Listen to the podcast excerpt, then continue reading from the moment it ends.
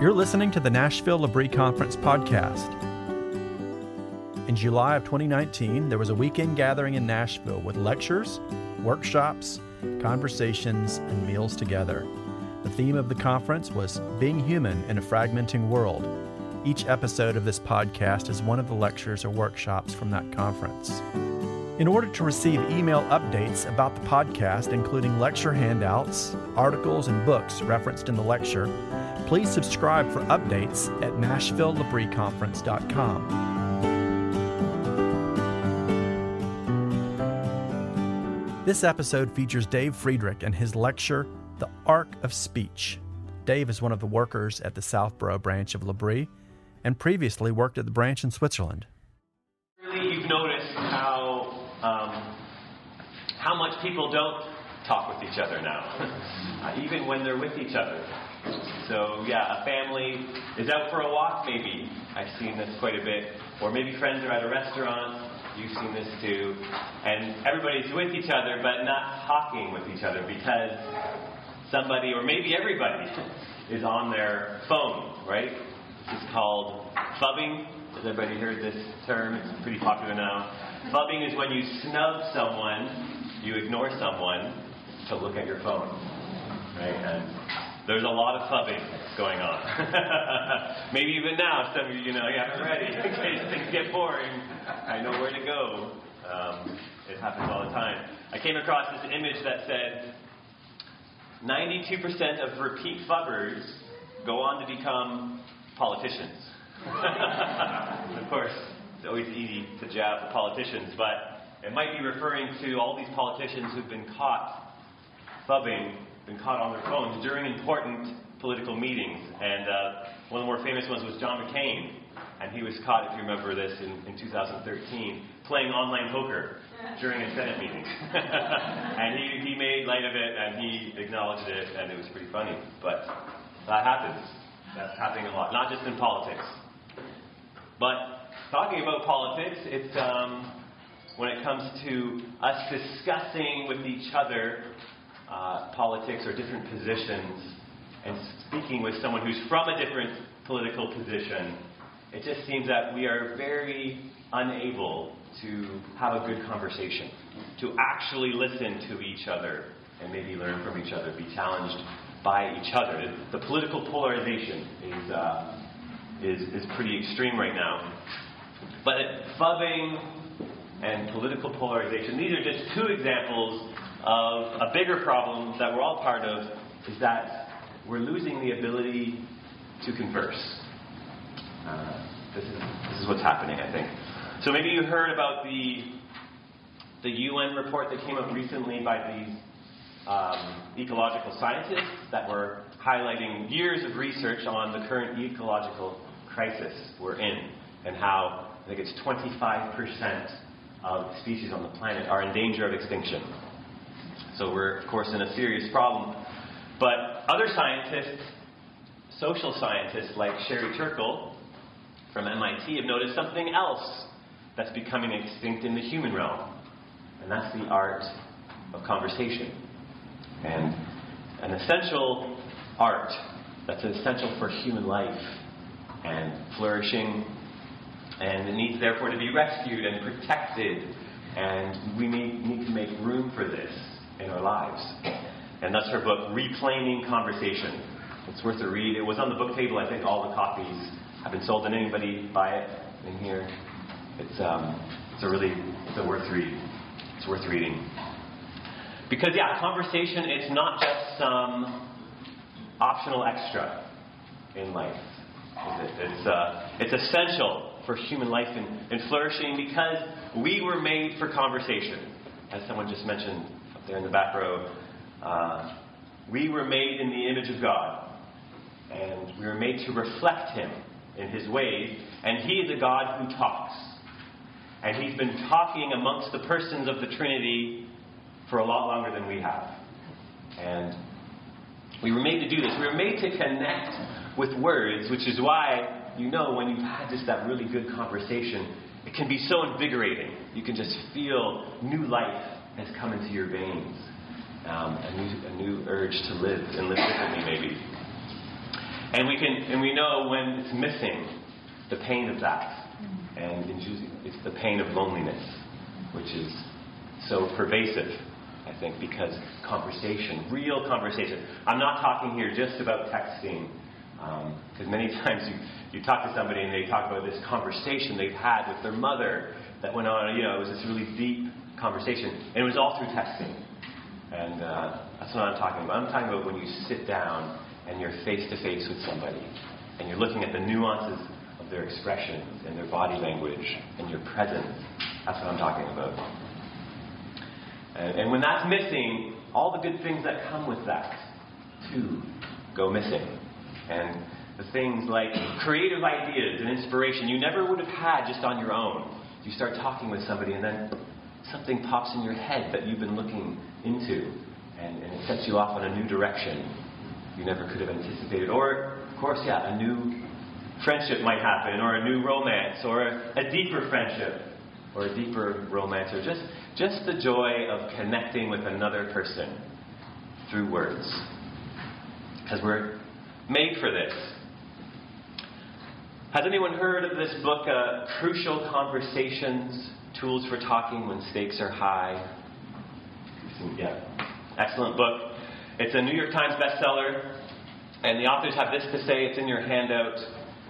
Our research has shown that strong relationships, careers, organizations, and communities all draw from the same source of power the ability to talk openly about high stakes, emotional, controversial topics. I'm from Canada. Those are usually the topics we stay clear of. we know the other person's on uh, the other part, other side of the political spectrum. The weather. What did you think about the weather?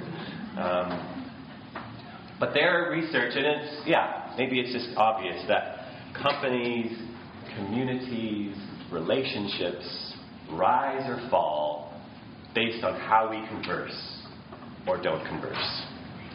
Um, really, they're trying to answer the question is it possible to speak the truth in love? And their answer is yes. And they, they give a lot of practical help on how to do that. I, I really recommend it. Because it's hard to do this, I think. We need help.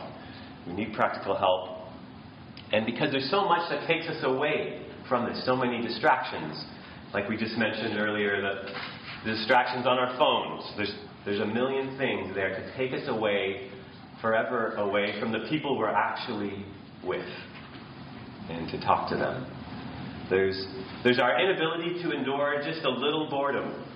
That's usually part of every conversation we're ready to just relieve ourselves of that. And so it's hard. It's hard. You talk to somebody and it looks like they're looking at you like a screen, and their minds are, or their eyes are darting everywhere. They're ready to swipe you away at a moment's notice unless you're wowing them with something. It's really hard to have a good conversation when you're treated like that. And then there's just the, the crazy busyness of our lives, right? We just don't have time to stop and talk. And that's what I've heard from a lot of people who've been to L'Abri and they leave and they just try to have meaningful conversations and they realize, man, no one's got time for this. It's really hard to make space and time for this and find people who want that. And yet people do.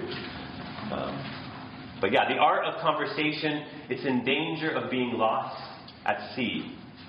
So it needs to be rescued. It needs an ark to get to our title, or a shelter from the storm. And that's, a, in one way, a way to describe what we try to offer at L'Abri an ark, a shelter for conversation, among other things. L'Abri, if you don't know, means the shelter in French.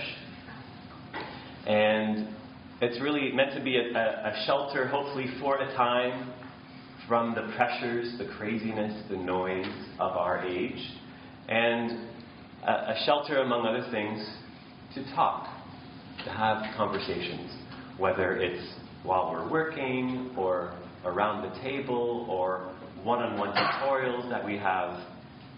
And uh, so, yeah, we try to offer a reasonably safe place uh, where people can ask honest questions any question and hear honest answers, or at least honest responses, because sometimes we don't have answers.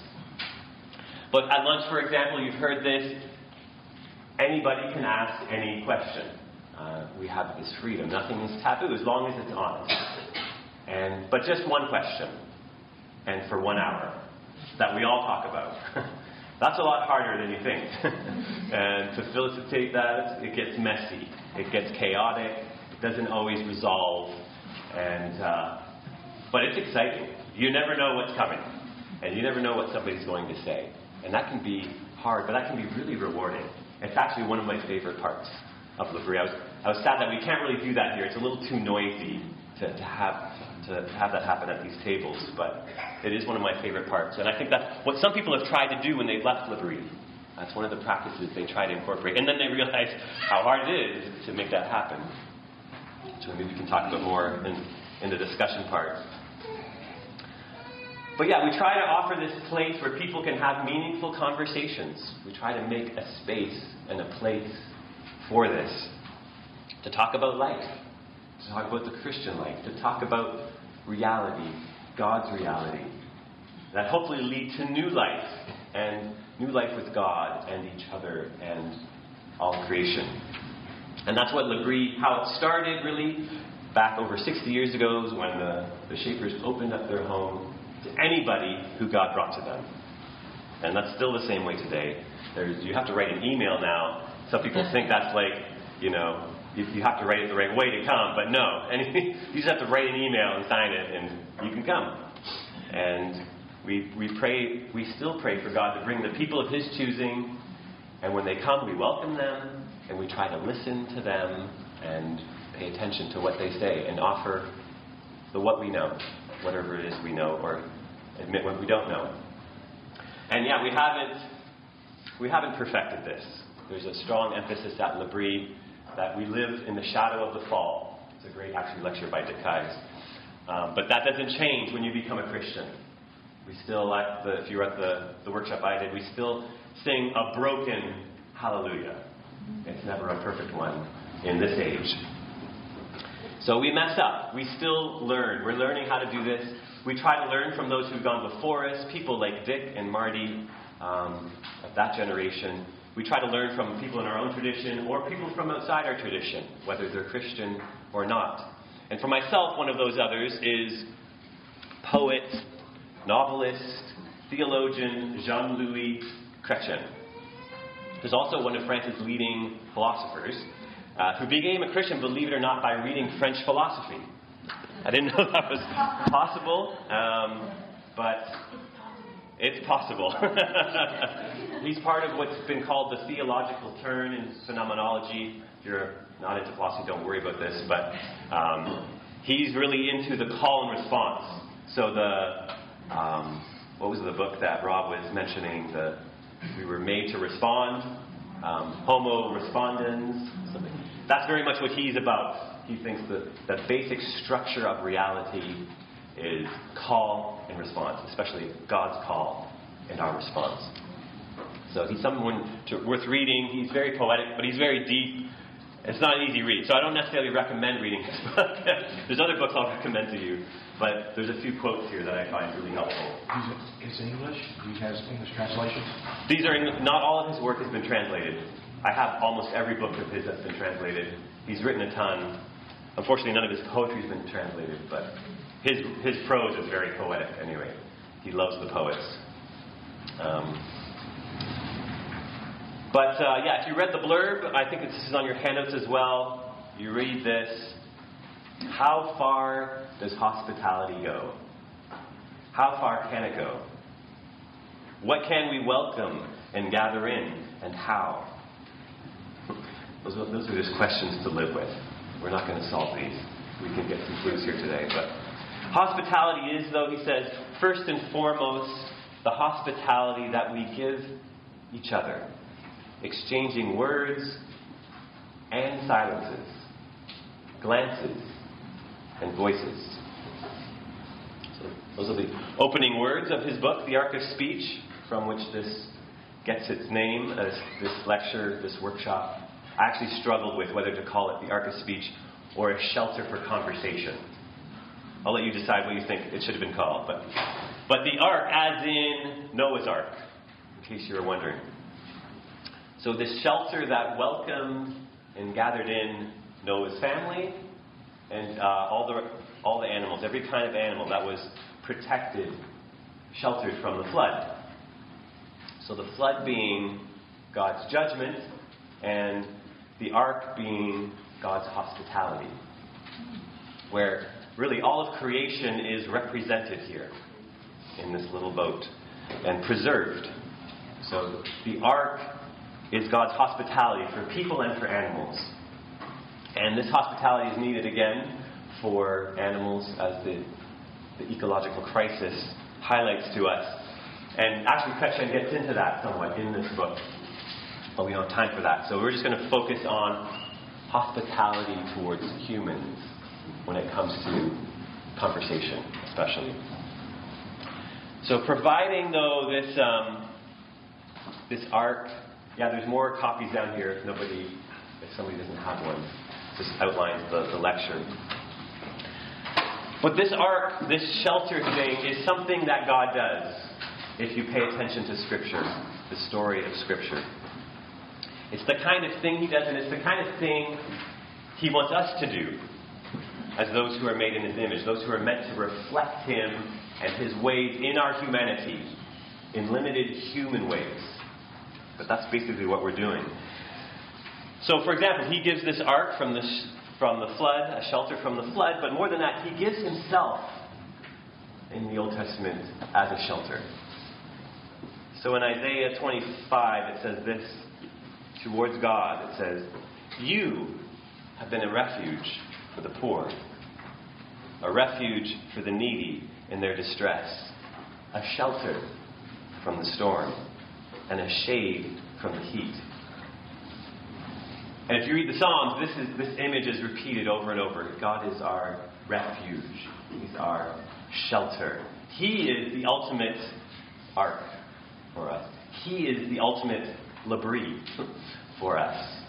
And so I love Psalm 2. Blessed are those who take refuge in Him. Or Psalm 38 goes a little further Taste and see that the Lord is good. Blessed is the one who takes refuge in Him. Love this that God makes a space, makes room for us within Himself. Take refuge in Him. Not just under Him, but in Him.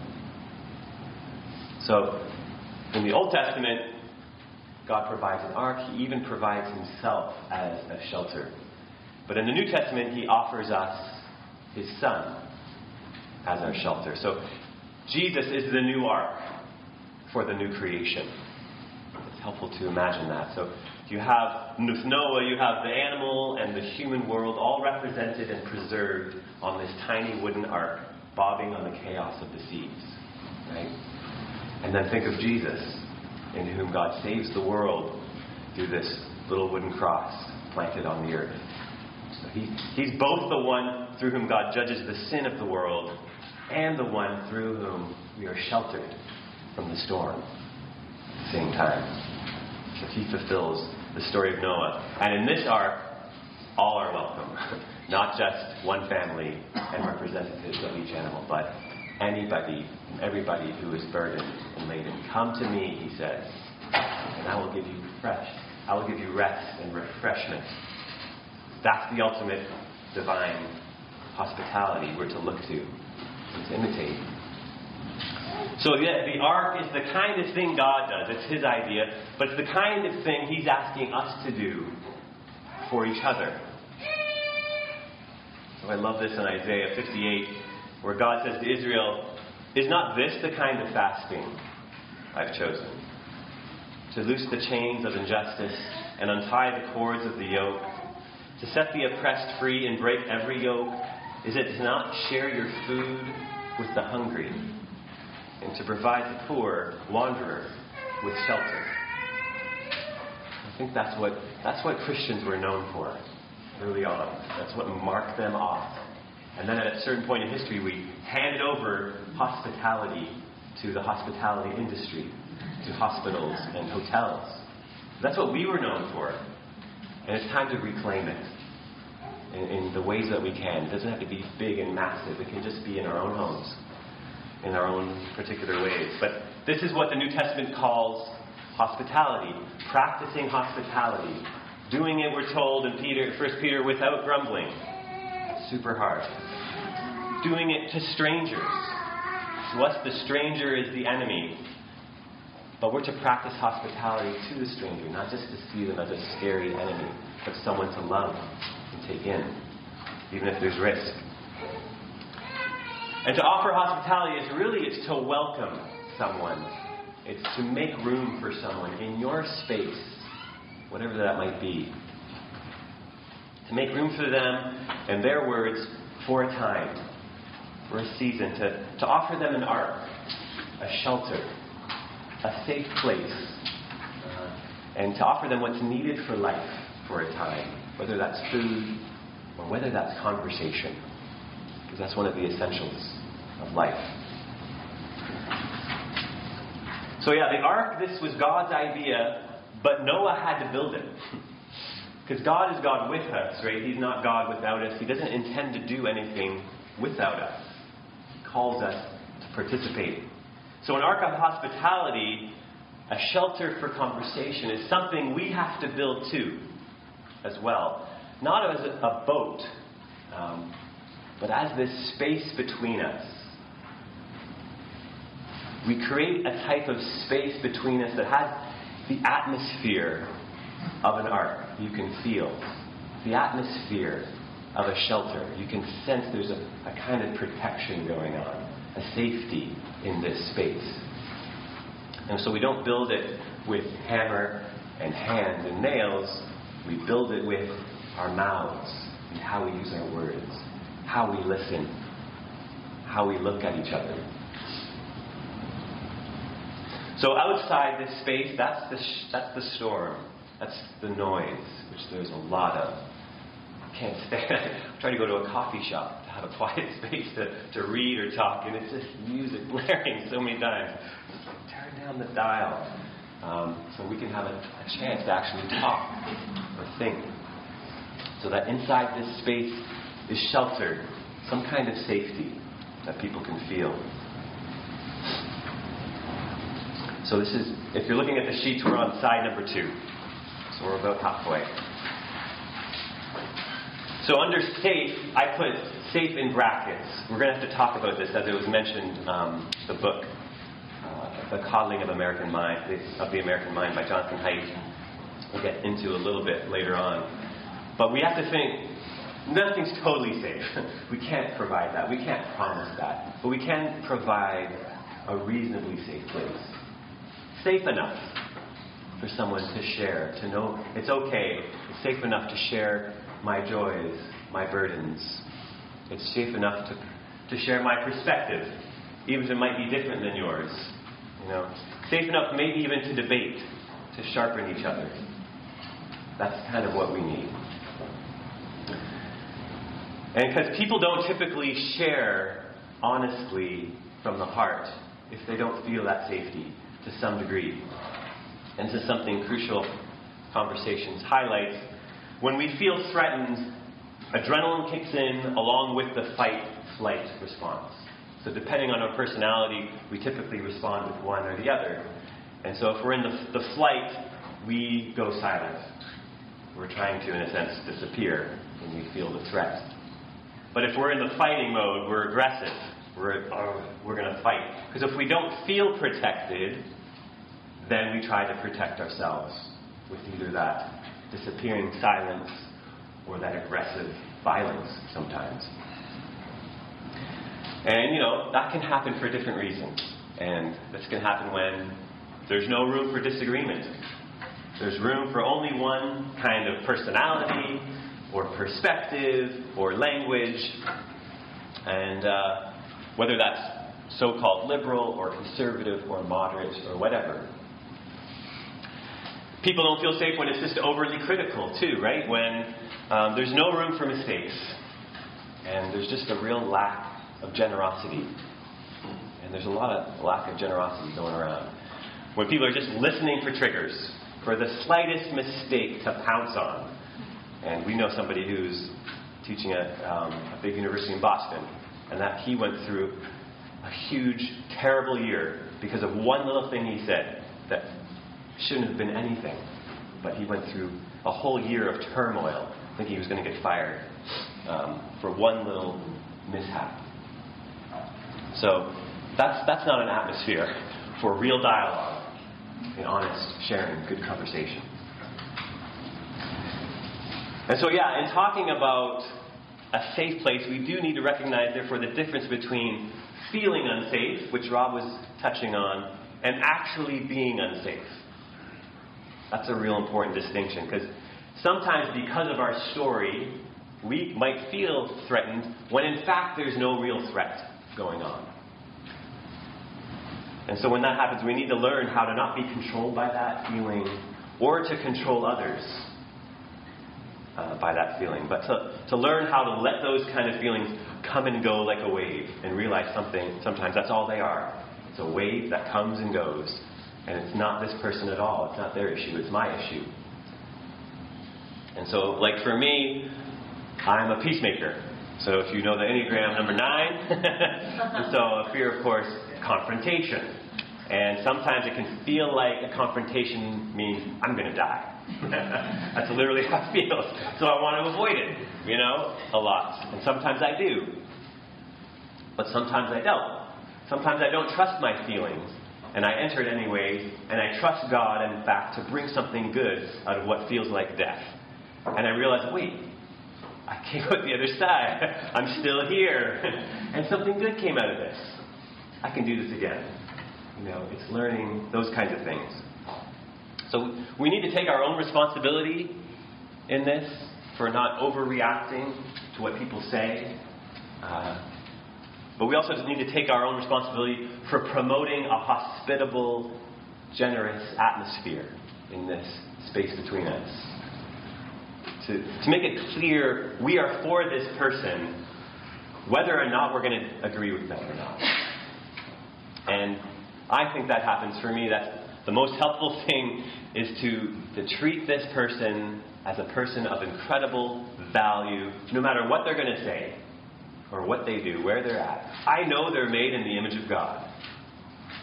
And that gives them incredible value. I know there's someone for whom Christ died. And with that, I have all the reason in the world to welcome them and to listen to them and to pay attention to their words and what they're saying. No matter what their politics or their philosophy, whether they're a banker or a janitor or a sinner or a saint, I can listen to them and value them. And I think when we do that, when we come at people with that perspective, they know they're safe enough to, to start talking and to share from the heart, even. And when that happens, we need to be ready for what to listen for. And that brings us to what Chrétien calls the first hospitality, the listening. So this is on your sheets again. The first hospitality is nothing other than listening. It's the hospitality that we grant to others with our body and our soul. Even out on the streets and on the roadside, when we would not be able to offer a roof or warmth or food. And it is at any instant that this, this hospitality can be granted. You just get that quote. that would be worth it to come today. This, that is a true statement. So, yeah, the first hospitality is to create this safe place where people are welcomed and heard, where their, their words are valued and listened to. And this can be created in any, this kind of space can be created in any place. A place like L'Abri, a place like here, like your own home, or a coffee shop, or out on the streets. And this makes me think about my time as a paramedic and a firefighter. And when someone's having a medical emergency, say they've been involved in a car accident. And of course, what they need, uh, because they have bodies that matter, is medical attention. And that's what we give them. That's what we're trained for. But they also need another kind of attention conversational attention, you realize. they don't, you don't get enough training in this when you train to be a firefighter or a paramedic. But it's one of the more important parts. and they need to tell somebody what happened and where it hurts. You know, just like when you're a kid, you need to tell mommy what happened and where it hurts. Well, that doesn't ever go away. We might pretend we don't need to do that, but we still need to do that. We still need to do that. People need to be heard. They need someone to come in and say, I'm here and I'm listening. I'm ready to help. And as firefighters, we say, you know, well, this scene might be a little dangerous, so let's get into the, uh, the ambulance, the ark of emergencies, where we can listen to you a little more and get you the help you need. And what medics and firefighters have found actually is that when that conversational part is done well, with respect, if you make med- medical mistakes, they don't care that much, as long as they're not major ones. Um, but if that part is missing, the smallest medical mistake can be turned into a big one, and you can get in big trouble. Uh, because you haven't talked to them, you haven't listened to them as a human being, as they should be. So listen again, because yeah, hospitality is both practical and conversational. So listen to what Chrétien says, this crucial place of listening. This really just follows that, that quote just before this one. So, of all other forms of hospitality, it is the precondition that is listening. For bitter is the bread that is eaten without speech having been exchanged.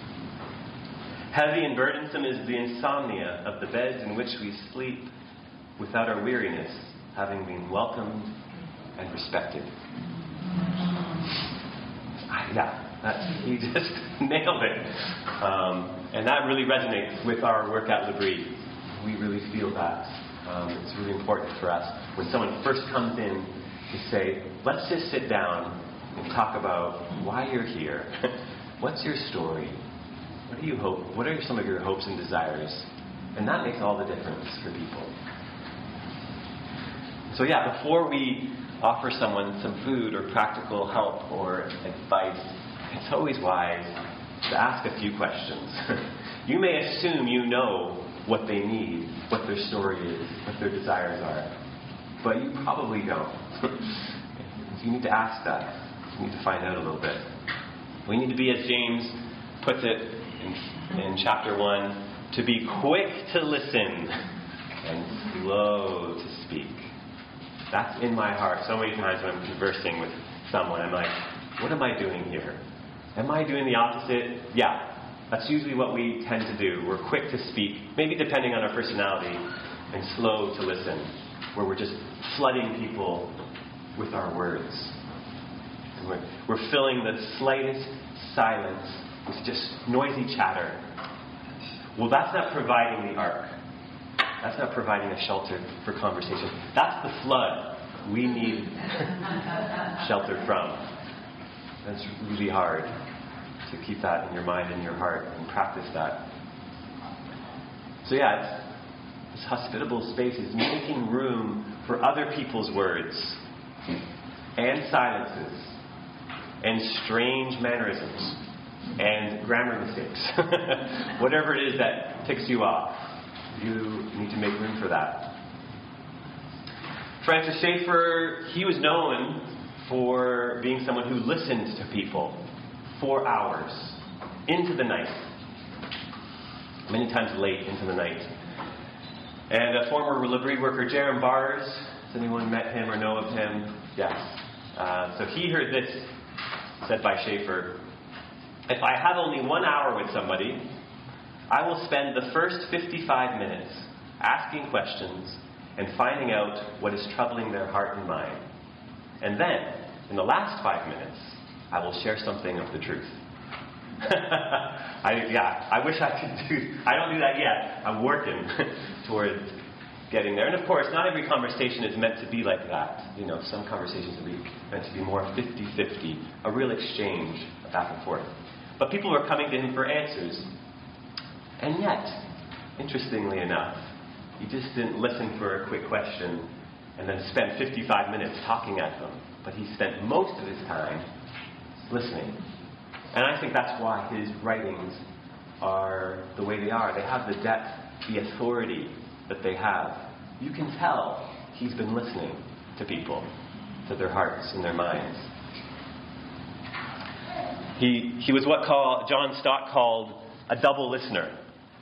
If, uh, if you've read some of John Stott's stuff, this person who both listened to God in Scripture and in prayer as he listened to people in conversation and culture. And I think there's a passage that really kind of sums that up for me. This is Isaiah 50, verse 4. The sovereign Lord has given me a well instructed tongue to know the word that sustains the weary. He wakens me morning by morning, wakens my ear to listen like one being instructed. See that connection? He had a word for the weary because he listened in the morning to the Lord. He learned how to listen, and then he had something to share, a word for the weary. And I think that's what Schaeffer did in practice and is a model for us. And yeah, this is, this is not easy stuff. There's a lot of roadblocks to becoming a good listener, many things that stand in the way. And the biggest roadblock is thinking that we already are, that we don't need any help, that we've already arrived. But that's not true. We need help. We need as much as we can get. Uh, and because it's worth it, we need to work at this. Doug Larson, he's the American journalist who once wrote Wisdom is the reward you get for a lifetime of listening when you'd have preferred to talk. and that's true. It's a real self discipline to just. There's this guy um, who wrote The Listening Life. I can't remember his name. It's a book I suggested. It's already been bought, and, or all the copies have been bought on the book table. What's it called? Nope. It's Hugh something. Yes, Hugh something. What's that? McHugh. McHugh, yeah. McHugh. H-U-G-H. Yeah. There we go. And he talks about this arrow that he has to force himself to imagine, this arrow that points back to the other person. Listen, listen. They're important. Their words are important. I find I have to do that too many times, to imagine that arrow. And yeah, at L'Abri, we do a lot of listening. We try to. We try to listen to people and to culture. We try to listen to God in Scripture and in prayer. And we find that the degree that we actually do that is the degree we grow in wisdom over the years. And that's one of the, the rewards of working at L'Abri is hearing so many people's stories. And the wisdom, the, the richness you get, how your life is enriched because of that. I mean, it's burdens too that are hard to carry. But yeah, you do this because you realize there's something to learn from this person. There's something that I don't know that I need to hear. So this brings us to what Chrétien calls listening for the unheard of. So the opposite of the unheard of is the familiar, uh, what we resonate with, what we already know to some degree what we've experienced. And I think this is one of the blessings, this familiarity is one of the blessings of conversation. I'm not alone. I, I, I share these joys and burdens that you do and sorrows. We share this common humanity and this common creator and this common creation that's both tragic and beautiful. And that's where we usually start our conversations, you know. This commonality, we try to make connections, right, with what's similar. Oh, you're from Ohio. I used to live near Cincinnati. Or you know so and so, I do. Or you love hamburgers? So do I. I really do love hamburgers, by the way. Yeah. we can talk about hamburgers later. Um, but that's usually, yeah, where we start, and it's okay to, to continue there. But it's not necessarily good to stay there for a good conversation. But that is where you usually stay because it's, it's comfortable and it's hard to venture out into something and to hear and listen for something that's not similar to me, that's not similar to my experience or perspective, uh, to someone else's values, their other stories, parts of their stories I haven't experienced that I need to hear. I find this is one of the harder parts of conversation to listen for these parts that people are dying to tell. Because an algorithm can't hear that, can't listen to that part. An algorithm can listen to what's true for everybody, but not what's specific to you in your story. And I think this happens like when someone's sharing a tragic story. And of course, we should try to empathize and maybe imagine where we have experienced something similar to put ourselves in their shoes. But when we start to say, hey, I've experienced that exact same thing, then uh, that means we haven't been listening properly enough. We haven't been listening for those unique, unrepeatable parts of their story that they need to share. They're hoping you're going to listen to. Or at L'Abri, it's, and maybe this is true for you in other areas, but someone asks a question, and before they finish asking it, they're like, oh, I know exactly what they're going to say and ask. I know exactly what they need to hear, because it's exactly what I meant when I asked that question, and what I needed to hear, and it's what everybody else means and needs about that question. And I think, again, that's when we've stopped listening. Our hospitality, in a sense, has reached its limit. And uh, when we do that, we haven't been listening for that unheard of element in their story that's waiting to be told. It means that we only welcome into the shelter, the space between us, what's similar and familiar, and probably because that's comfortable for us. And so what's different and unique is left out, outside the ark to perish. Um, its destiny is with the animal that Ham would not let onto the ark. If you know C.S. Lewis's poem, the, the Late Passenger. Does anybody know this poem? I wish I could read the whole thing, but basically the, the story of the poem is all these animals are in the ark, all the animals, except one. That's knocking on the door. The door's been shut. And Noah's up top and he hears this knocking of this one animal. And he says to his sons down below, Open the ark, let that animal in. But Ham says to his brothers, Wait, guys, we already are overworked here. Just think of all the extra work that animal is going to mean for us. We're not opening that door. So he ignores the knock and his father's command and leaves the animal outside the ark to perish. And as they sail off, Noah looks back and sees the animal Ham has left behind and laments and says, And all the world, O Ham, may curse the hour when you were born.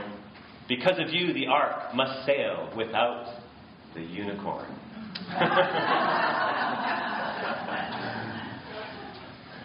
so, yeah, what, what unicorns are we shutting out of our conversations, right? The unheard ofs. Uh, that, yeah, that means more work. Conversations are messy and stinky, like animals. It's hard work. It takes patience to, to listen for that unheard of element. It takes imagination. It takes love and humility. It takes the Holy Spirit to help us to enter that. And it takes saying to yourself, yeah, I have something to learn from this person. Something, something about the human condition I don't know, but that, that can actually enrich my life too, and my future conversations, because I've listened for that. And I think you can tell people who have done that. A friend of mine once asked me, Dave, don't you get tired of working at L'Abri and hearing the same questions about divine sovereignty and human freedom and the problem of evil over and over and over again? And sometimes, yeah, it can get hard and challenging. But then I responded with what's something an older L'Abri worker told me. He said, yeah, they're the same questions and there's something similar for everybody in these. But it's never exactly the same question. It's always coming from a different person with a different story, different reasons for asking it. And your job, with the help of the Spirit, is to listen for that unheard of element and of course, to offer something that's true for all people, but also something that's helpful for that particular person.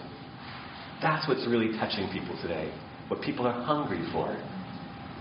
Because we're treated as the crowd, but we're really treated as that particular person with a particular story.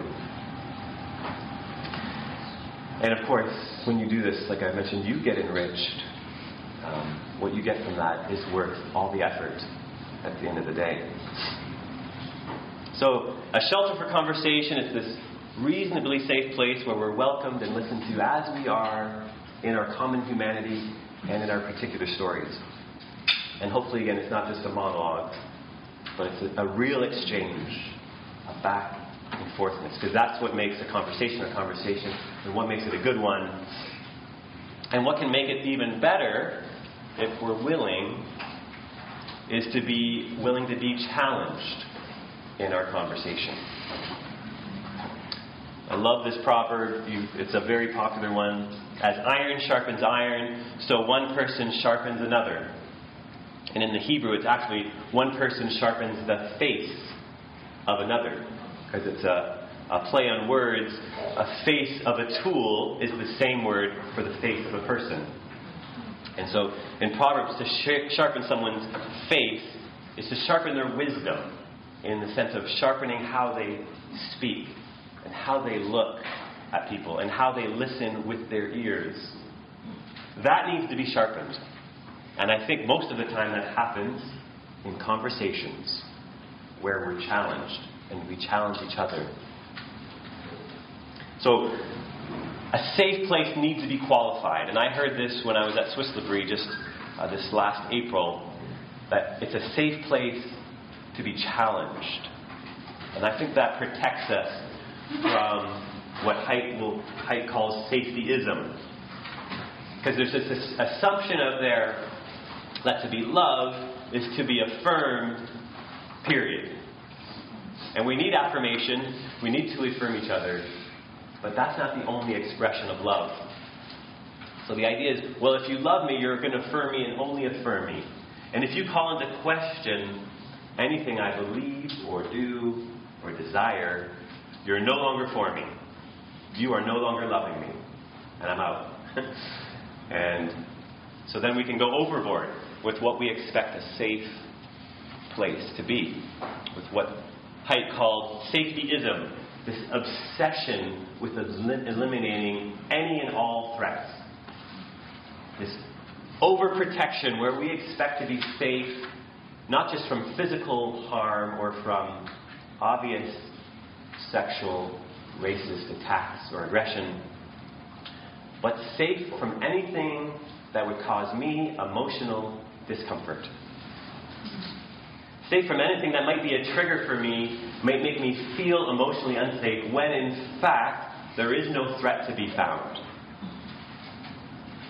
So when we when we expect that kind of safetyism or demand it from others, we become, again, another inhospitable hand. You know, only uh, welcoming things that affirm me and leaving out anything that might challenge me. I love this quote by, by Emerson. Let me never fall into the vulgar mistake of dreaming that I am being persecuted whenever I am contradicted. Because when in the day, in the end of the day, when we do that, we shut that out from conversation. We we shut out any real constructive, crucial conversation we could have, and all the good that comes from those things. And there's all kinds of conversations. It's not like every conversation needs to be super intense and meaningful. That can be too much. Uh, there's there's conversations that you know we're just shooting the breeze, or I'm just getting directions, or it's just an encouragement, or sharing something. And, and some conversations can be like um, a big, soft, comfy pillow, right? Just make you feel good. And you need that. You need a bed with big, comfy pillows you can fall asleep to and feel nice and safe. Um, but sometimes you need to go to the workshop and sharpen things. And that's when pillows don't do you any good. You know, pillows don't sharpen anything. Only iron sharpens iron. And despite what we've been told, we are resilient. Our faces are like iron, and they can be sharpened, and they can take some discomfort, even though we don't like that. Uh, but we need that to be sharpened, and uh, and for a good purpose. To, to make us more who we're meant to be. Just like, or, or to be healed, like a heart surgeon who, who has to wound us and cut us before he heals us or she heals us. And that's, that's what words from a true friend can be like at times. Sometimes they can have words that cut us, but they're coming from a place of love in order to heal us, help us, make us better, and even more so with God. I think even the words of Jesus, a lot of times to me, they first cut me. They hurt me. I don't like that with how they feel. But if I endure that, the healing comes that is intended to be coming. So, safe from all discomfort or safe enough to be heard and listened and to be challenged and changed. And uh, yeah, if we're willing, so every conversation is an opportunity to practice hospitality and to enter this, this challenge, this changing, this sharpening. And to remember that this true self in Christ that we're becoming is a forgiven self. That this is a forgiveness and a grace that goes deeper than all the inadequacies and the failures we feel. And maybe you're feeling right now, because I'm laying on you a lot of how conversation can be. And when that happens, typically we feel overwhelmed and inadequate. And to remind ourselves, well, the grace of God goes deeper and enables us to do these things. And that this takes time and practice. And someone who's encouraged me in this is a mentor of mine when I went to Regent College in Vancouver, which is, yeah, crazy. All of the people who work at Southborough somehow went to Regent College. We didn't plan that. We went at different times, and we just all happened to work together. Um, but I had a mentor there who's still alive, uh, James Houston, who's the founding principal, who left Oxford in England to be the founding principal of Regent College. And he's now 96 and as sharp as ever, still teaching, still writing, and sharing wisdom because he's a man who spent his life listening to people. He's had a practice of just reading books and listening to people's hearts and listening to God in Scripture and in prayer and in conversation. And yeah, he's one of the most wise people I've ever met. And there's story after story at Regent of people going and meeting him and having this, this significant conversation, a, a new insight, a new direction to their lives, a new revelation about God or themselves. And this was true of me. We used to walk every morning at 5:30 in the morning. uh, I'm not a morning person. It was really um, hard, but it was worth it because we would just talk. We would walk and talk, and many times he would just know what I needed to hear. It was never just this general response. But he, he had this prayer, he said that he prayed um, before anybody, he met with anybody, or as he was meeting with him, he said, Lord, help me just to see their uniqueness. Help me relate to that and to love that as you've made them in that uniqueness. And it was apparent that he was hearing that answer on a regular basis. And uh, he corrected too, and he challenged at times when it was necessary. But but he was so for me, it wasn't so bad. it wasn't so scary when he did that. And I came to realize that really a lot of the time what I was hearing from him was I was hearing Jesus speak through him with a, a James Houston accent, which is a cool Scottish accent. um, but yeah, meeting someone like this or hearing about someone like this can be inspiring on the one hand, as it should, but again, overwhelming and maybe discouraging because, man, I'm not like that. I don't think I could ever be like that. And maybe not, maybe not to that, degree. But then it's good to remember, you know, he's just a, a guy, a human, like one of us. And this ability for Jesus to speak with him and listen with him and through him didn't happen overnight. He spent decades of his life practicing this. And he said he was a slow learner. And that was good for me to know. Because I'm a slow learner too. And uh, that's something we, we have to practice.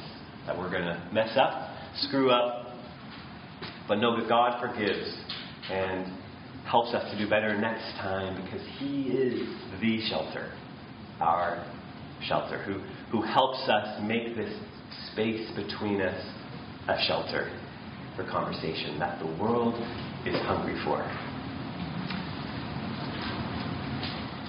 That's all I have prepared. Thank you.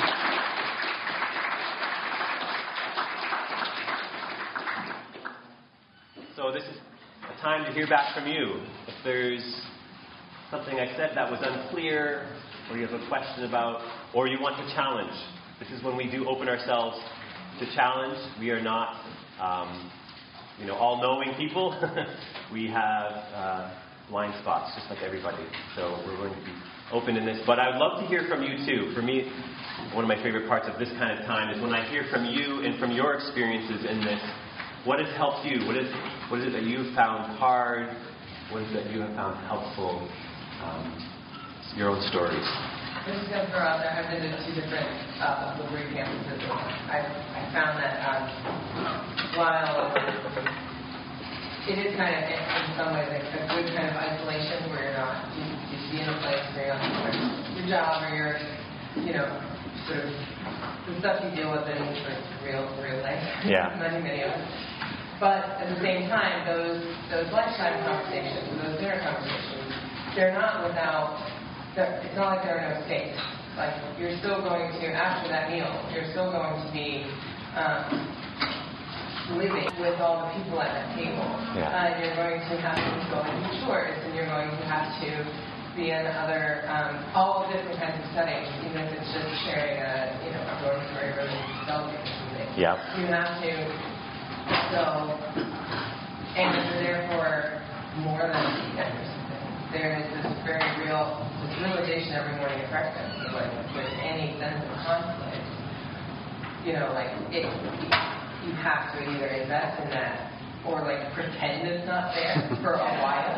So there's, you know, because it's out on, it's there, and Yeah. you feel it, and you're looking each other in the face or not every morning, and every lunch, and every dinner, and every dishwasher. Mhm. And that I think is as uh, a huge part of the relational, conversational uh, value of that of the communal living experience Yes. figuring out how and when and what's at stake with the with the conversation. Mm, that's yeah. Well said. Yeah, that's. Uh, I think yeah. A lot of people come to L'Abri with a, a, a desire for community and conversation, but a romantic idea, and that it's uh, if you just live together, community happens, and it's great. And no, no, and it's usually you know a, a week or two in that's where the real issues start to come up and the real difficulties with relating to people, and that's that's part of it. It's, but it's hanging in there and not not bailing when that starts to happen, but working through that, and then the rewards really start to come too in, in hanging in there. But that's hard work. You're right, and because it's different to have a meal with somebody and then you go your own ways and well you don't have to relate to them and, and have a relationship with them. And I, I think it's one of the hardest things to carry that on with because you that's why like when you said like so many people you just don't have time. And it's not just that we have busy lives; it's that it's you're not living with Yeah. everyone that you are in conflict with in real life. You're Yeah. not going to have those like downtime moments. You're right. where you have to say so. It's easy to kind of put it on the back burner, even with leaving church. Yep. Yeah. Yep. We're the age of mobility. We're just. And so, yeah, to, to just make time for each other and to live with each other to some degree, you have to be super intentional. And even that's just going to be very limited compared to other contexts like L'Abri. One, two, we've got a lot. Maybe to. Um, there's a piece that inside of L'Abri, I've English L'Abri for um, a term. There's a piece that because you're there in a much more holistic sense, you're interacting with people in multiple settings. And in some ways, it's the most simplest one, you know, where you're watching people, you're up and doing chores that allow you to at least appreciate, even if you disagree or have tension in one area, you can at least appreciate them in another area. Like, listen, like they did their shit. Like, oh. like that's helpful. I, I mean, just as a throw out an example, but if there was a person that I had so much sense to the person I she made the best apple sauce.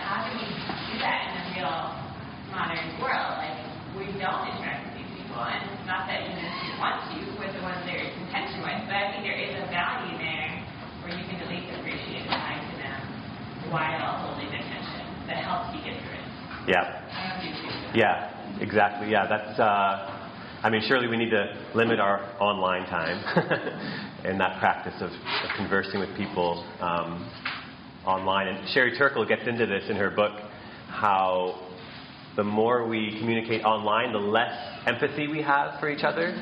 It goes way down, but that it really it returns quite quickly when we live with or when we just hang out with people. So there's these camps, these digital detox camps, which kind of L'Abri is like, and uh, and she realized that, or they found that empathy went way up quite quickly just from a little time together. You know, like finding about a food you like or something together. You know, and it's just that face-to-face time is so important for empathy. And uh, but to make room for that, I, I don't have all the answers. It, I think you need to we need to learn and rethink what it means to make decisions about our future and what jobs we'll take and where we'll live and how we'll live. And to not, to not just think, well, I'm going to go take this job because it's, it's great for my vocation, but how are my relationships going to play out here? What's my church life going to play out as? Am I going to be super fragmented? And so I know, know, I hear more and more stories of people saying, well, my biggest decision factor is my relationships. And so my career is important, but I'm not making that the number one thing. And uh, we had one guy at L'Abri who, he was just a guy who heard something and acted on it immediately. And so he was at a, a Southborough lecture and he heard something about this very thing. He's like, well, why don't people make decisions to move somewhere based on friendship? And so he heard that, and he was living over in Chicago with no friends, and he decided to move to Boston because that's where all his friends were. I mean, like within the month, it was uh, it was impressive. But but maybe we need to think and, and be more risky like that. You know, Uh, you know, 20 years down the road, what are we going to care more about? That we had a really successful career, or that we've had a lot of rich relationships that we've invested in and that we lived closer to, that we could actually live life with more. We ha- those are harder decisions and harder things to work through. But I, yeah, that's what's before us, I think. We've got one here and there. So, well, one thing I quickly say before my actual comment is that I learned the hard way at L'Abri that the one question you do not ask of other people is, so what brings you to L'Abri? it's like it's really awkward because oftentimes people come from you, they don't want to no. tell you within the first five minutes. Yep. Because, you know what I mean, you realize, no, this is, there's a lot more going on. But anyway, Yep. there's some funny stories with that. Yeah. But I was, I love that about, you were talking about Francis Schaeffer, the 55 minute and the 5 minute, and also James Houston. And it makes me think of um, uh, the end of um, Till We Have Faces Mm. um, where Orual, you know, is, is reading her story out loud to the gods who like made this space for which is scary. But and then she realized at the end, you know, I've been looking for the answer, but I realized, Lord, you were the answer. But she only realized that when there was space created for her to share her story. And so I don't know, that clicked in my head, like if we are to be acting, you know, imitating Christ, you know, making space for another story. I'm just thinking about the gift of when you make space for somebody to tell your story, oftentimes the 55 minutes, maybe so much is being revealed to them in the speaking of it, and just that someone is there to care and listen, and we don't even Yeah. have to say that much. I'm saying Yeah. all this, it's not like I do it very well, Yeah. but I just, that just hit me Yeah. how beautifully, because I think Lewis is dealing with, you know, the different types of love. Yeah. What is real love? Um, and Orual's has this really false, perverse, bizarre idea of love throughout. Yeah. And then at the end, so I don't, and I wonder, does, um, how do you pronounce the philosopher's name?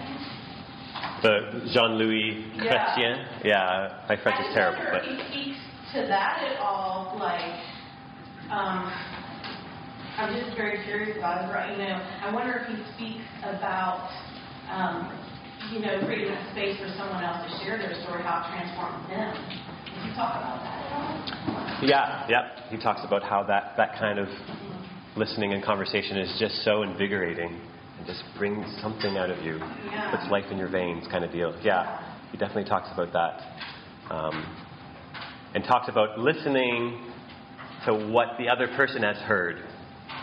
And so, true listening to somebody is trying to listen to what they have seen and what they have heard, and that's true listening.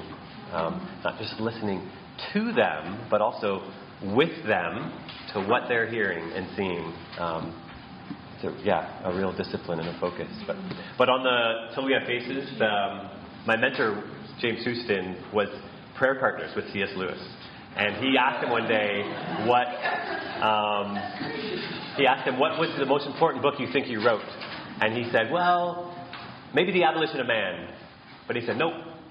Till we have faces. It's the least understood, but I think it's my most important book. And I thought, Yeah. I heard it was his favorite. Uh, yeah. For me, it's that and The Great Divorce are Oh, yeah. two of my favorites. Um, back here, and then back there, we got, oh wow, a few. Great. Um, so asking this question for someone as uh, a worker and leader and, and a degree in the context, like with a lot of this conversa- conversation about having conversations, I see how that, that dynamic plays out in a one-on-one situation, the 55 minutes, five minutes. How do you create that kind of space? Is even like an example at a lunch table of a place to be able where you are trying to cultivate conversation where it's not just one is but with a space to be challenged. What can, can you give just as in the role seat of the one who's trying to, help shape that conversation, create that shelter? Can you, or do I need to come to a briefer a month?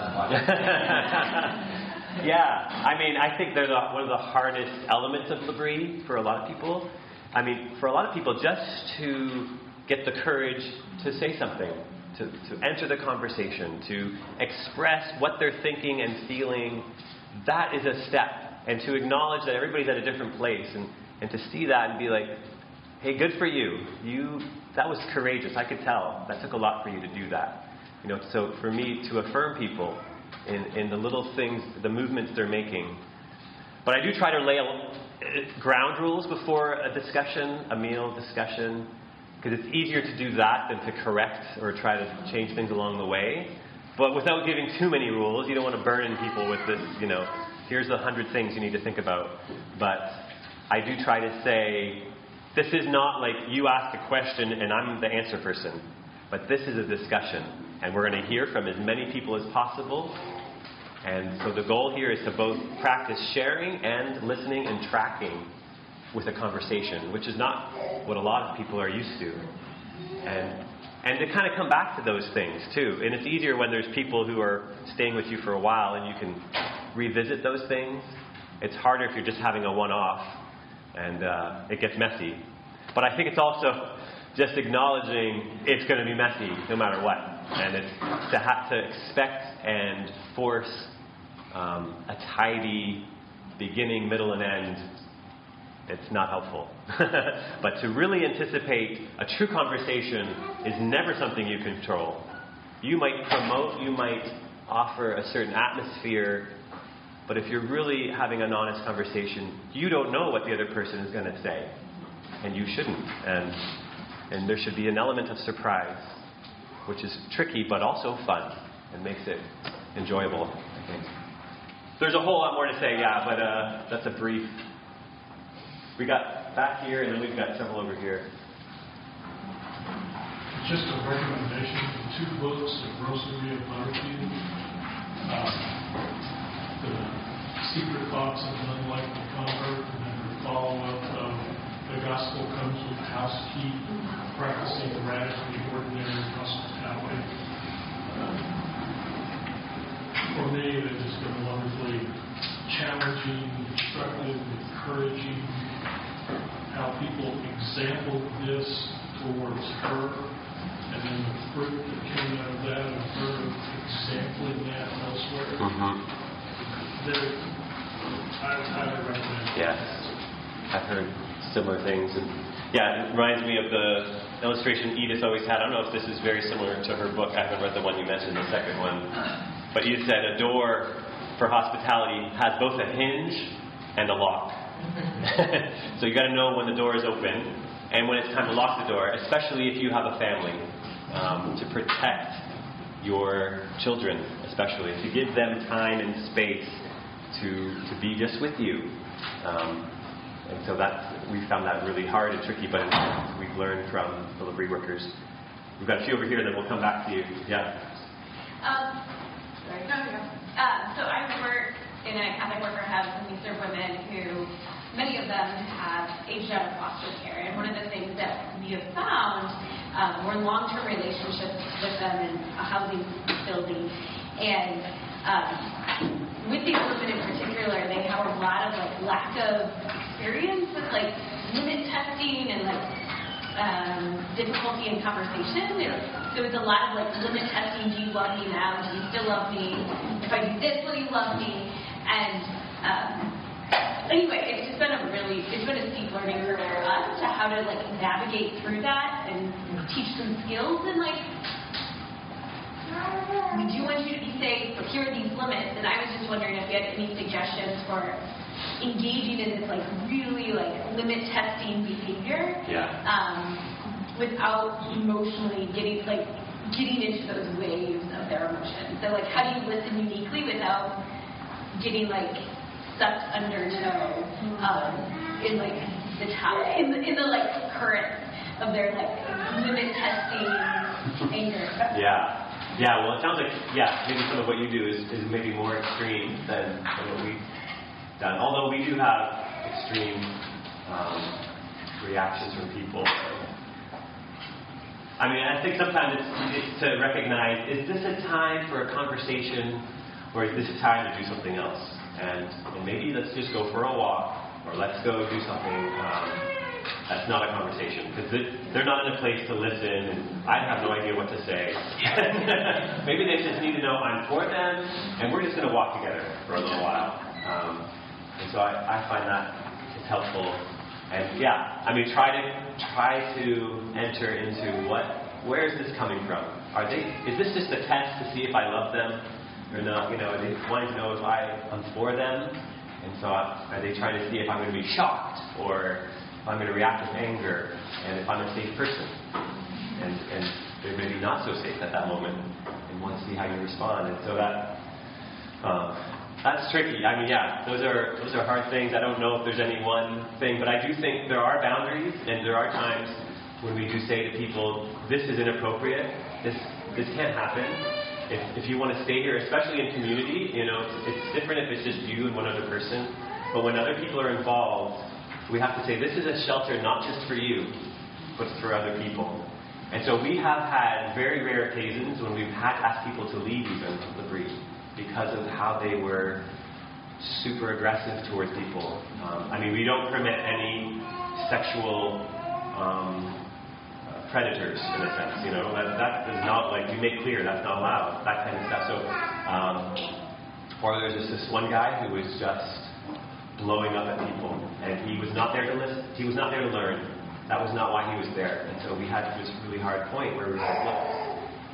I think what you want is not what we can offer you. And so that was, that was a tricky time. But, um, but to realize there are boundaries. We are God. So we, we do have boundaries. We need boundaries for ourselves and for our families and the communities in which we work.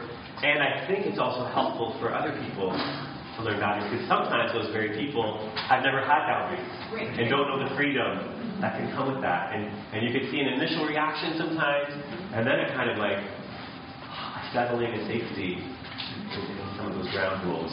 But yeah.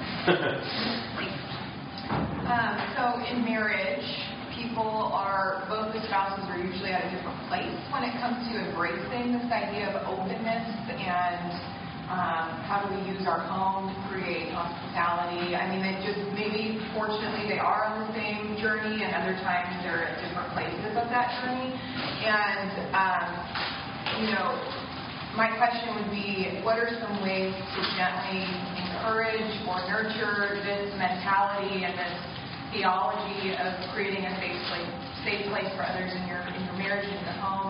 What are some ways to to help others realize that, or to help your spouse like get on the same page or embrace this without um, harming or challenging like the safety of your marriage? Yeah.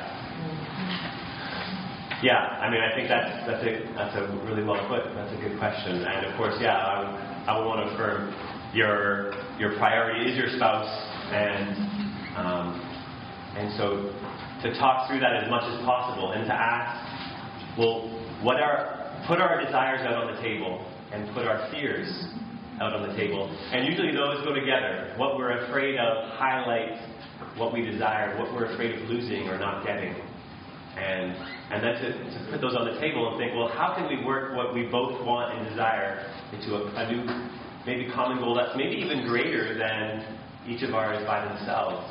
And that's hard work and that's difficult, and we need patience for each other to, to know how to even articulate that because I don't think even we know how to articulate what we're afraid of and what we're hoping for. Um, but to think creatively together, all right, how can we practice hospitality?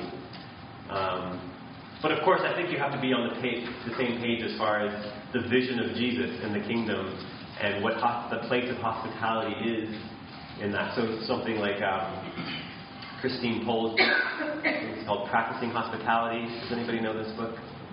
It's a great book. It takes, basically, it's a, a bit of a history of hospitality in the Christian tradition and in the New Testament and how it's being practiced in some communities today. L'Abri even mentioned in there, L'Arche, if you know L'Arche, um, other communities. So I think getting a vision for it is, is, is the bigger thing. Because we, like Rob was saying, we're, we're drawn by desire. So if we don't have a desire for it, it's going to be, it's to be pushing and there's going to be resistance. But if something catches, catches our heart, so that's a different story. Back there, my question has to do with um, the virtues that we use as mechanisms to get us to places where we want to go, like hospitality, uh, listening, more than you speak. It seems like we've updated ancient sort of classical virtues like compassion. It's become empathy, uh, which is a different conversation. Yeah. Uh, I think the question that I have, rather than that, I mean, Sherry Turkle, I think, talks about it. I haven't read the book, so I don't want to assume. But what underlies the the virtue? Like you started with a poet. Um, I think it's significant that Chrétien's vocation is to resist dead forms of speech. I mean, he can't use cliche and be a poet. No. Right. So cliche language, dead language, sentimental language is not true listening or speaking. Kind of, kind of shuts off the possibility for both. But what I'm wondering is then, what's the virtue to get someone there? What's the character formation to allow for that type of resistance to dead speech? It's easy to say, okay, well then, you know, it's important to be original. That's important to be which? Original. Oh, yeah. To be, you know, to, to never, um, to never use cliche, but to always try to be original and not boring. And that, I think that's the wrong, Yeah. the wrong direction. Yeah, yeah, you're right. I think, yeah, there can be a false pressure to be always original. Um, but I think the virtue, I would say, one of the bigger ones is, is just patience. So giving people the space to stumble. Maybe all they have is a cliche, and they're, they're grasping what they can, but you're listening to them and you're seeing how they're saying that cliche, and it doesn't maybe always sound like a cliche, you know, depending on what's coming out, um, what's happening with their body language. But then giving them a little more time and awkward stammerings and silences to actually maybe say a little more. Because because people are used to people not giving them the time. they it's like, I gotta go, you know, make this quick. Mm. And so I think to slow down, which again is really hard in our day, and to give people that sense, okay, I'm gonna give you some time, I'm not running somewhere. I'm gonna put my phone somewhere, my watch away. and I'm just here for you. And go for it. You know, you think people on their own will then unspool some of those cliches that maybe they've adopted in order to pack a lot into a little bit of time, just just so someone will hear it? Is that what you're saying? That time pressure is I mean, I think that's one. I Yeah. think there's there's probably a hundred other factors. Yeah. But to give people those spaces, one of the things that Anna does, my wife at L'Abri, is she does these poetry workshops. But she doesn't do them just for like serious poets, of course. If you are a serious poet, you can come too. But for everybody, and tries to make poetry not some like obscure thing for uh, for these certain classes of people, but anybody can. And so she would just get these prompts for people to write about different things. Some funny things, maybe some things more serious. And she found, wow, it was really profound for a lot of people. And the things that people came up with, they weren't cliches. And there was a lot more resources in people to express themselves than they realized. Um, but that there's this, this space that, yeah, you can do this.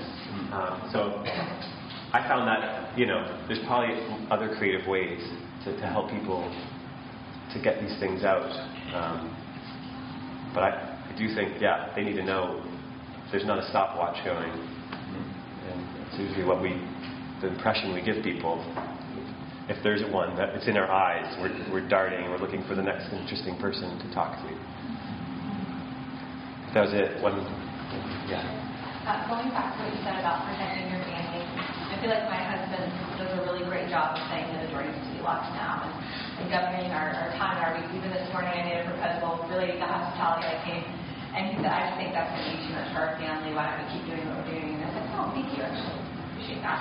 Um, so let's just talk about the space when we are showing hospitality. So we have a handful of hours, and we have a house of small children, a lot of them. Yeah. So how do we, you know, um, we've tried different things. We'll invite people at a time where the kids will go to bed and we have space. And then we say, no, no, we, we don't want them to think that's what our home is like. Our home is messy and crazy and constantly interrupted. And so we know we'll invite them early in the, in the afternoon so they can see what that's like. And then there's, you know, conversations really difficult. And there's like, you can't, you know, little ones can't be in here because it's the sensitive stuff these people are talking about. And there's discretion. And I don't know, like just give, help me navigate, even if just to say like, it's okay, I won't always be like that. But like, what are some tools that you can pass off our kids with three to ten? And I also want them to learn this as well watch it without saying, outside, go outside. Yes. Yeah, I could talk for an hour. is something, yeah, we, we navigate all the time, all the families at L'Abri. And yeah, we've heard, yeah, things that people have done well and not so well. I mean, the biggest thing being an ongoing conversation with every member of the family and realizing everybody's at a different place. And even our kids. So we have two boys who are 12 and 14, and one loves the L'Abri, loves the mix, loves the more the merrier. He just, you know, jumps into anything he can. And the other one, no, no, no. Once in a while, he likes to dip his foot in, and and so trying to honor both of those, um, both of our boys, and and paying attention to that and talking through them. Hey, this is a meal. We're going to have everybody over, so just re- know that's coming, and here's what you can think. But you know, if you come to a point where you need to go, you can just go to your room and be by yourself, and there's nothing wrong with that. This is our work. You know, this is not your work, even though you're part of our family. Um, and even for one who likes to be in the mix, we need to tell him when it's you know it's time to pull away. Um, but we constantly too talk with each other about you know we're not always on the same page, and sometimes one of us wants to do more, another less, and then that can switch for both of us.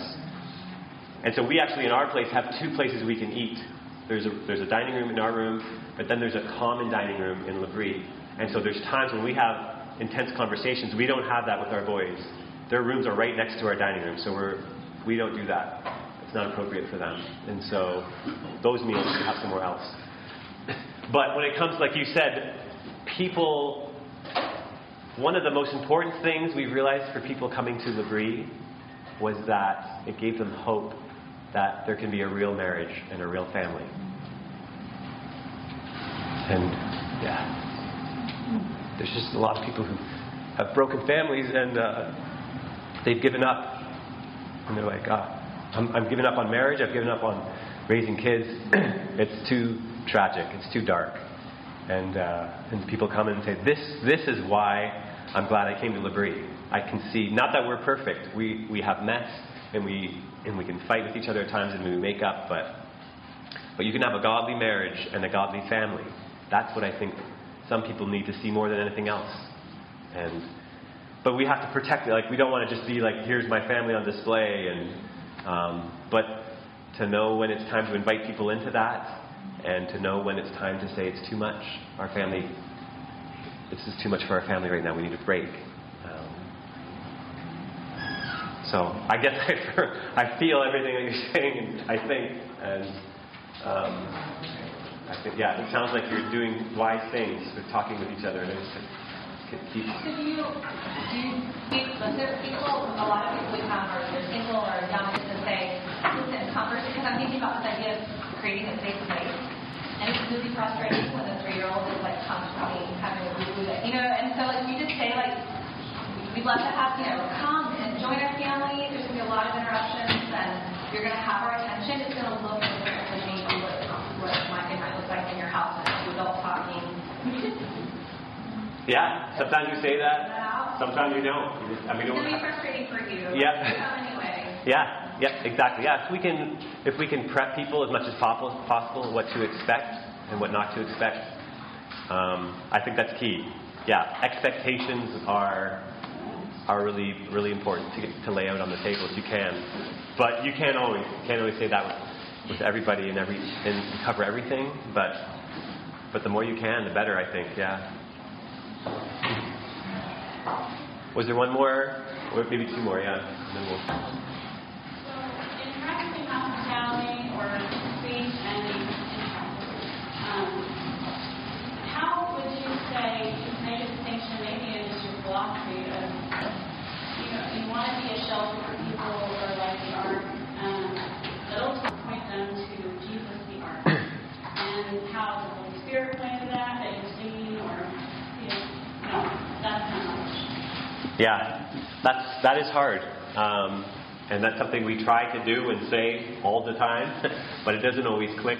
It's not always heard, um, and so yeah, you have some people like, oh, it's all about L'Abri, and it's just this magical place. And it's not. It's got problems, you know. It's not always easy, but it's to say, well, you know, the way, the reason it is why it is, is because of who we're in relationship with, who we're drawing from, who we're taking our cue from. Uh, so we do try to, to point that out to people, but it's uh, it's not always heard, um, and, or it takes time to hear. So some people, that's, they just that's all they're ready for It's just a taste of the kingdom, and that's what we try to do is give them a taste, but then to say, this is the kingdom. It's kind of like you know Jesus would go around and he would say, The kingdom of God has come amongst you. He, but he was demonstrating it to some degree. He was, well, not to some degree, he was healing people and casting out demons and, and doing all kinds of stuff as an example, saying, The kingdom has come near. And I think we all need to have that, whether we're in a church or this is an expression of the kingdom. Um, it's drawing near in this practice, even if it's not perfect. Uh, but that, if we just talk about the kingdom without some kind of expression, it's empty. And people understandably turn away and say, uh, it doesn't sound so good to me. um, but yeah, maybe one more. I was just actually going to comment that I really appreciate just your response to the ongoing conversation with that. I grew up in a family of nine, uh, middle child, uh, missionary family overseas. And I think if that had been in place, like I grew up around and valued my parents' Christians for having uh, having that mindset, but I was also an individual and I couldn't go away. Um, and so I think just that alone be like, you're also you're also you. You know that you function differently. Like, how does this impact you? Like, you need space? Just asking the question would have been helpful. Yeah. I just really appreciate that. And I think that's the same, like, obviously too between spouses as well. Yeah. Um, like I wish that my my dad could ask my mom, my mom could ask my dad. Just like just ask, just the act of asking, even if nothing can change, you can at least understand why we're doing what we're doing, Yeah. and that you're in the picture. Yeah. Yeah. Yeah. Oh, thanks for saying that. Yeah. There's um, there's something we talk about in our marriage, the secret plan. so usually if you're halfway through the day and somebody's really upset because someone didn't share the secret plan they had that's not happening at that moment. so that's, we have a practice of like, you know what, let's get the secret plan not so secret. At the beginning of the day, let's talk about what we both want and let's see how we can navigate these things and work together more. And But not just with a spouse, but with kids because that's going on. And so we know we don't want our kids to be in their 20s and 30s and, and really mad at us, needing to work through all this crap. We want to talk with them now. And so we even have a practice too when we screw up. Like, we screwed up. Can you forgive me now? Like, let's work through this forgiveness now, not when you're in your 20s and 30s and where it's going to be really hard to do. Um, so this all works through conversation. Yes. let's uh, let's end there. Yes. Thank you. You guys have been really enjoyable. I really enjoyed this. Thanks for listening. For more information and updates about future conferences, sign up at NashvilleLabriConference.com. Special thanks to the Rabbit Room Podcast Network for their know how and hosting of this podcast. You can find their podcast network at rabbitroom.com. And a special thank you to my friend Drew Miller for providing the podcast music. You can find more about his upcoming albums, Desolation and Consolation, through his website, drewmillersongs.com.